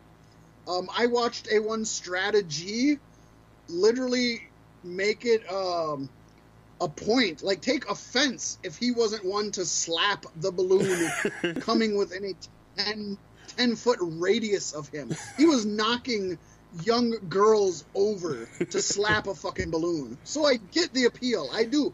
100% I get the appeal. But I also can I, I fucking give Cesaro a fucking applause for taking it upon his professional self to say, fuck it. I'm getting rid of this shit. Hey, it was good. And honestly, I think it's good on both parts. I think it's your duty to have fun. I don't I don't see I, I Yep, get I it get is. it's disrespectful. I get that. but god damn it, it's a beach ball and it's fucking fun and I would love to do it at a wrestling show. I would. uh, I do love that Cesaro ripped it in half, and I love that it brought forth the newest person I followed on Twitter, the Beach Ball Bandit.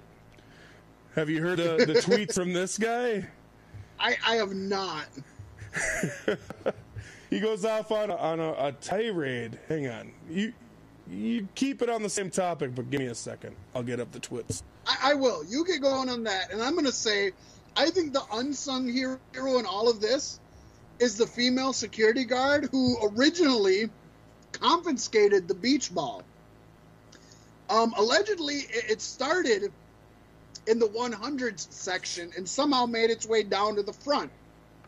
Because it happens, people try to hit it to the front because everybody wants to hit it into the ring. The same way Strata kept saying, "I'm going to hit it on stage. Watch me hit the drummer." so I, I get it. I, I understand how it came to be front fucking row. I get it. So this security guard, she got a hold of the beach ball. Oh, I got it now, she said. Just like that. I heard her. Just like that. She took it and she put it under her chair. And the most sacred place in an arena is under a security guard's chair. Nothing can touch that. Nothing can. It's as if there are thousands of Mortys surrounded it, getting fucking jabbed on the sides with fucking spikes like that, and just in fucking agony. It's just like that. You can't get it. You can't. And it was safe. But as soon as she did that, the power of the people arose, and a song sung from the arena, and it went boo. And that security guard became the biggest heel in WWE that night. And she looked around, and uh, and some say that the Grinch's heart grew three sizes that day.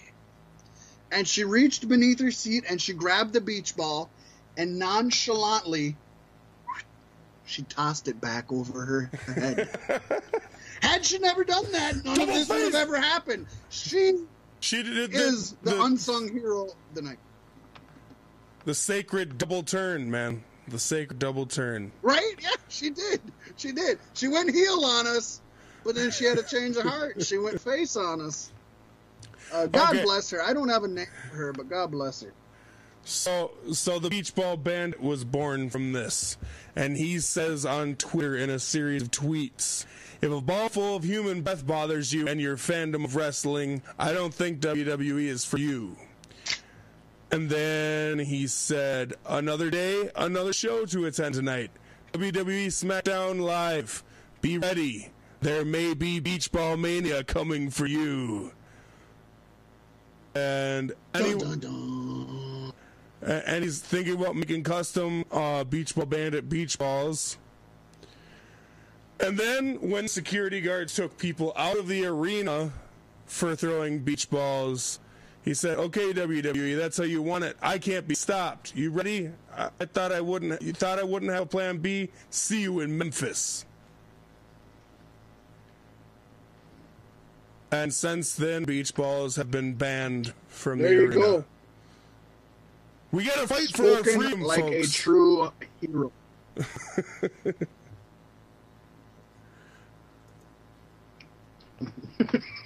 good times, good stuff, a good show.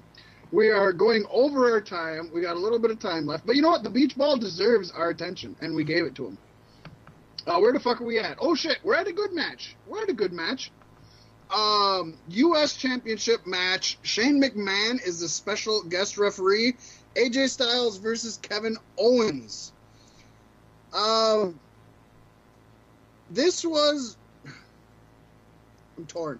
This is probably the best match yet for AJ Styles and Kevin Owens, but still not the match that they should have. And I don't think it could have been with the special guest referee stipulation. This match was almost the Shane McMahon show. I'd say 50% at least of the focus was on Shane McMahon.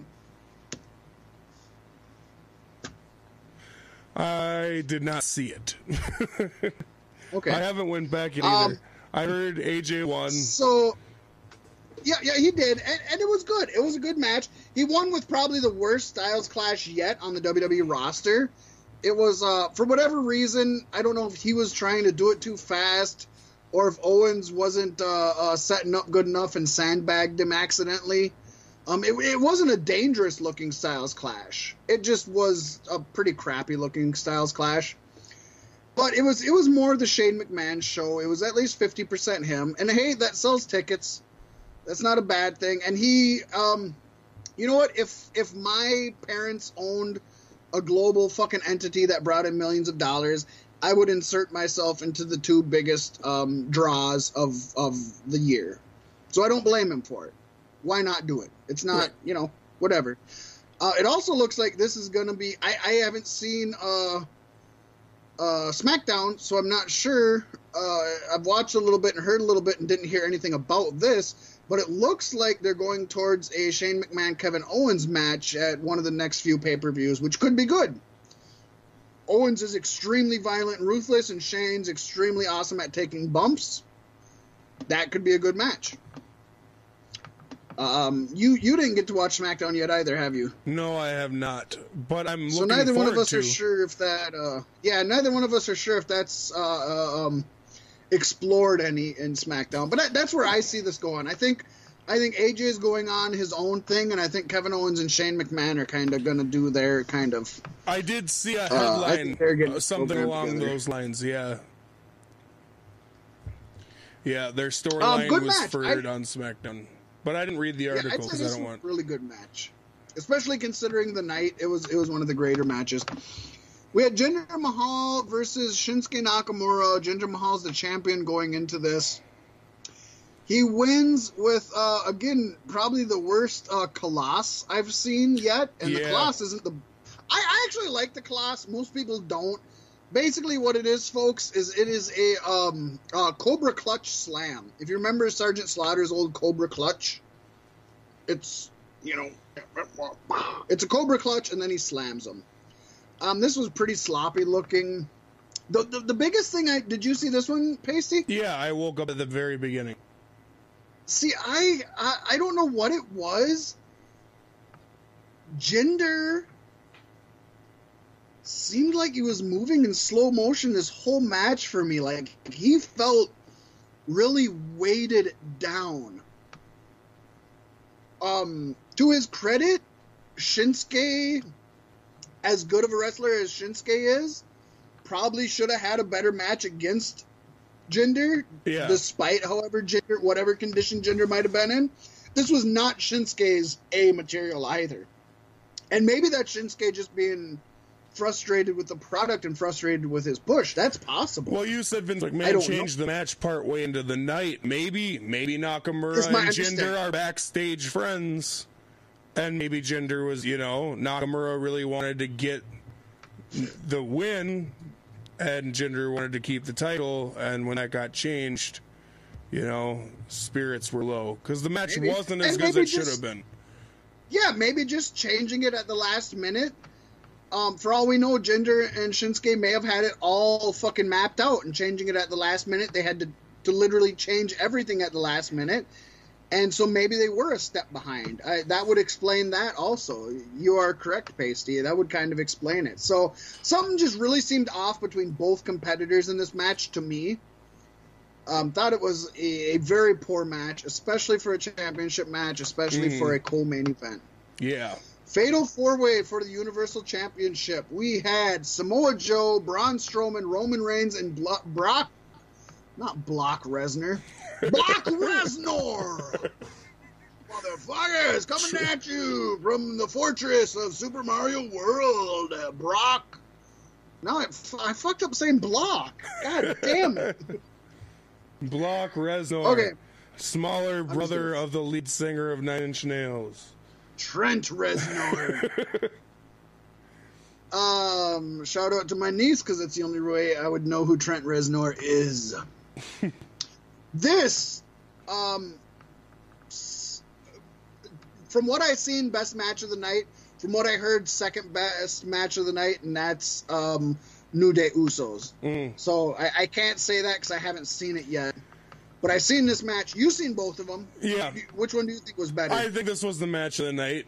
Uh, you think it was? yeah. Cool. Um, It should be. It When you- should. This should Yeah, be the match yeah, of the night really over should. a fucking pre-show match. uh, no, this was holy shit.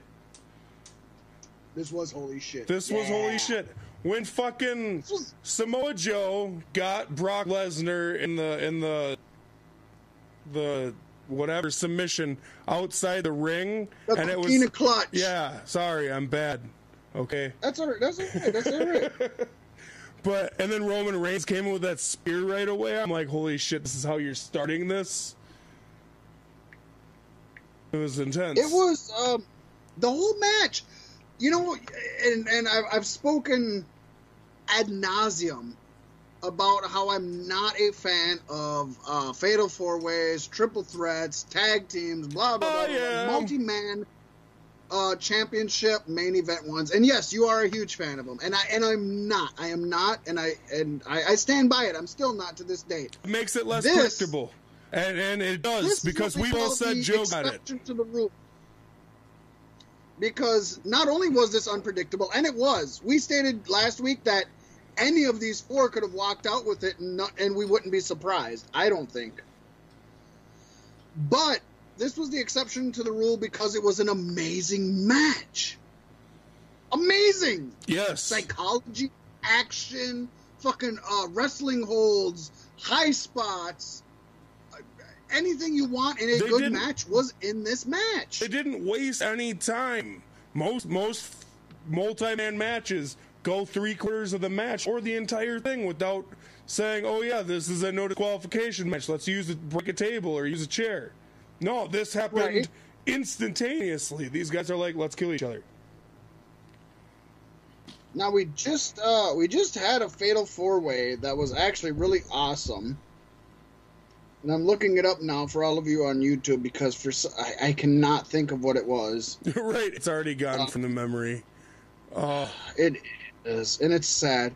But we just had a fatal four way that I actually thought again was really good. If WWE keeps this up, I might change my mind about these multi man matches. Um, it was involving uh, Brock Lesnar, but obviously because he's, he's the champion. Was it Lesnar, Joe, uh, Rollins? Uh, not Amber. Was it? Was it the same people except Rollins instead of Strowman? No, it wouldn't have been No. Joe. He's pretty. Well, was it? I don't know. He's fairly new, but any anyways, whatever. Uh, I, I no, uh, I don't know. I'm gonna quit trying to think because I, I don't do well thinking. I do well talking, not thinking. This match, awesome. Um, like you said, he, the the spear. Uh, Well, look at this, and this might take a little bit away from Roman Reigns, or this adds to every other competitor. I'm not sure. I think Roman Reigns threw about fucking ten Superman punches in this match Oh yeah, there was a lot. without getting a single pinfall victory. He was handing them out like fucking candy, you know, from a van of that disturbed guy who has that green army jacket and owns the van down by the river. David Spade told me. Uh, yeah, he was just throwing them here, there, and everywhere. Um, two announce tables got fucking destroyed, and one got flipped on top of fucking Lesnar. Which they could totally oversold. That table weighs hundreds of pounds. No, it doesn't. Hey, remember these are the same people who, and again on this match, sell that a fucking uh, computer chair getting thrown at somebody is worse than the fucking ring steps. The steel ring steps. In this match again, though, it looked huge like the the fucking wheel end of the chair hit Reigns in the head again. And yes, that would I don't hurt. care. If you're, yeah, it would hurt, but so does fucking falling on that mat. Yes, they hurt if you're a normal person, and they hurt these people, but they're not near as bad as the extreme shit that they take. a chair shot to the fucking back hurts worse than a fucking computer chair thrown at your face. I'm sorry. It's a fucking computer chair. um, I thought it was a great ending though. Uh, Roman Reigns went for a spear, and Lesnar ended up fucking throwing him up into a F5. I would not have. There's no way I would have guessed that Roman or that um, Lesnar would have beat Roman Reigns to win. Now, I think we both picked Brock on this one. I'm actually fairly certain we both picked Brock, which was uh, which would No, have been a we good both pick. said we both said Joe. I mean, Joe, Joe, Joe, Joe, Joe. I'm yeah. I'm reading Brock on my screen. I shouldn't read and talk at the same time. We both picked Samoa Joe. Um, so neither one of us picked Brock. But even if we picked Brock, I don't think either one of us would have thought it would have been pinning Reigns. I think we would have figured either Braun or Joe would have taken the pin. I thought so, but it's I- it's very fitting for Reigns to lose it. Fans love to see Reigns lose. It's a bit of fan service. They do. They I know that Um, was it looked the thing at the end of the match for me wasn't yes, Brock won. It was ha, he pinned Roman. You know what the thing at the end of the match was for me? And I, I literally thought this. This was probably my last thought after the match fucking went done. Was every fucking contestant looked strong. Like I, that match did not end with any one person looking weak. Yeah. Joe didn't look weak. Brock didn't look weak. Reigns didn't look weak. Even though he didn't win, I would argue Braun Strowman Braun looked, looked the strongest by far. that. Oh yeah. I mean, and and hey, how about this? For as much shit that people give Lesnar for um his his weak work schedule, I would argue in this match alone, Brock Lesnar took more fucking abuse Oh yeah. and more fucking damage than every mid carder combined this year, just in this Oh, yeah. match. I mean, Brock let himself get fucking mortalized. Yeah, he showed he showed love to the company and to the art form of wrestling in a way that I never would have expected from him. The way he allowed himself In a way, he hasn't done it for a long time. Yeah. Not since this new run, definitely. Yeah, you you seen something different this time than you have seen for a long time Oh, because yeah, he really he took about he worked his ass off this match. He earned his fucking six million dollars. Oh yeah. Oh, another fun fact here that I'm just going to slip in real quick since we're over time, anyways. Did you know that if you count um, the amount of money they make divided by the amount of hours they work, Brock Lesnar is paid more per hour than Bill Gates? Holy shit. Like by a lot. Like not even by a little bit, by a lot. but thing about it, Bill Gates probably works, you know, fucking six days a week. Right. Brock Lesnar. And Bill Gates brings in more money than Brock Lesnar. Do not let that. Right, Don't yeah, let me yeah. fucking confuse But you. on a scale. Brock Lesnar does not make more money than Bill Gates. I'm talking if you broke it down to an hourly pay rate, which most of us schmucks live off of. Um, yeah, Brock Lesnar makes more money per hour than Bill Gates. Oh yeah. But that doesn't include whatever training Brock Lesnar does off the clock, you know, just to stay in ring shape. So it, it is kind of a slighted scale because I'm sure he spends a lot of time. He has a home gym. I'm sure he Mhm. spends a lot of time in his home gym doing shit and you know, I whatever. definitely think anyways, next I, I we need fact. to see Braun versus Lesnar in a one-on-one championship match, and It I think like that's, that's where Lesnar loses it. it looks like that's where they're going, and that would be, um, if you would have said something a year ago, maybe even six months ago, I would have said no. Right. Definitely, You're gonna you're gonna ruin Braun's character if you do this now. yeah. Eighteen months ago, I would have said fuck no, fuck no. Now I'm gonna say yes. I'm okay with uh, Braun Strowman. I, and I think it's better for Braun to beat Lesnar because it's somewhat realistic. And then I think from Braun, you can have a smaller guy beat Braun. I think he doesn't have the aura Lesnar has. I think What you I need a see- big guy to beat Lesnar. But then I think basically anybody can beat Braun in the correct scenario from there. Oh yeah, yeah, and it would be a small guy. It would be if Enzo didn't go to 205 live. I throw him up there to be the guy to do it. I would Not that he deserves it. Not that he deserves it, but he's like the Rey Mysterio figure with a loud mouth. But anyways, the way I envision it is they come and they fight each other in a one-on-one match. Braun Strowman completely brutalizes Brock Lesnar to a point where Brock Lesnar isn't moving anytime soon. He wins the match, he gets the title, then goes and grabs Paul Heyman by the scruff of the neck and brings him with him. And then on Raw, you see Paul Heyman holding the championship because Braun doesn't give a shit about the championship. He just wants to fuck people up. And that is it, man. Paul Heyman, snu snu. I'm not even gonna. I'm not even gonna let non-Futurama fans know what that fucking means. If you don't know what that means, go away. Paul Heyman, snu snu. Poor Heyman. Um, with that, I think we're gonna call the the main show done. We will do our uh, Patreon with our Patreons. And, uh, Patreon. and folks, we hope you enjoyed it. Our second um, YouTube video, uh, a little touch and go, but we're we're notorious for our technical difficulties. So I think it's We're excited to bring those to a whole new us it. platform. It's exciting. Yes, definitely. The, the podcast itself is went over to without a hitch. us over in a brand new way because Vince loves to do that.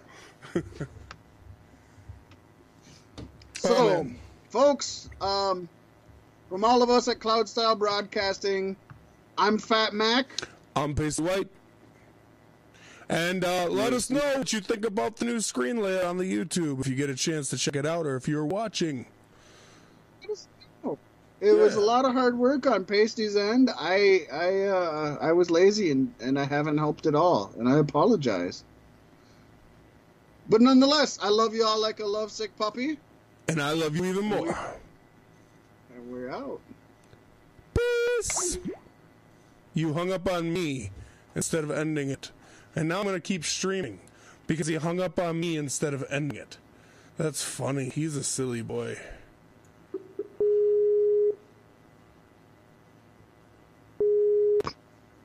Hello. Hi. We're still on with the YouTubers because you hung up on me instead of ending the podcast. Do I just hit? Do I just hit thanks? I'm done. Yeah. Do I just hit thanks? I'm done then. Yes. Okay. And now a special sign off So to do I do? YouTube.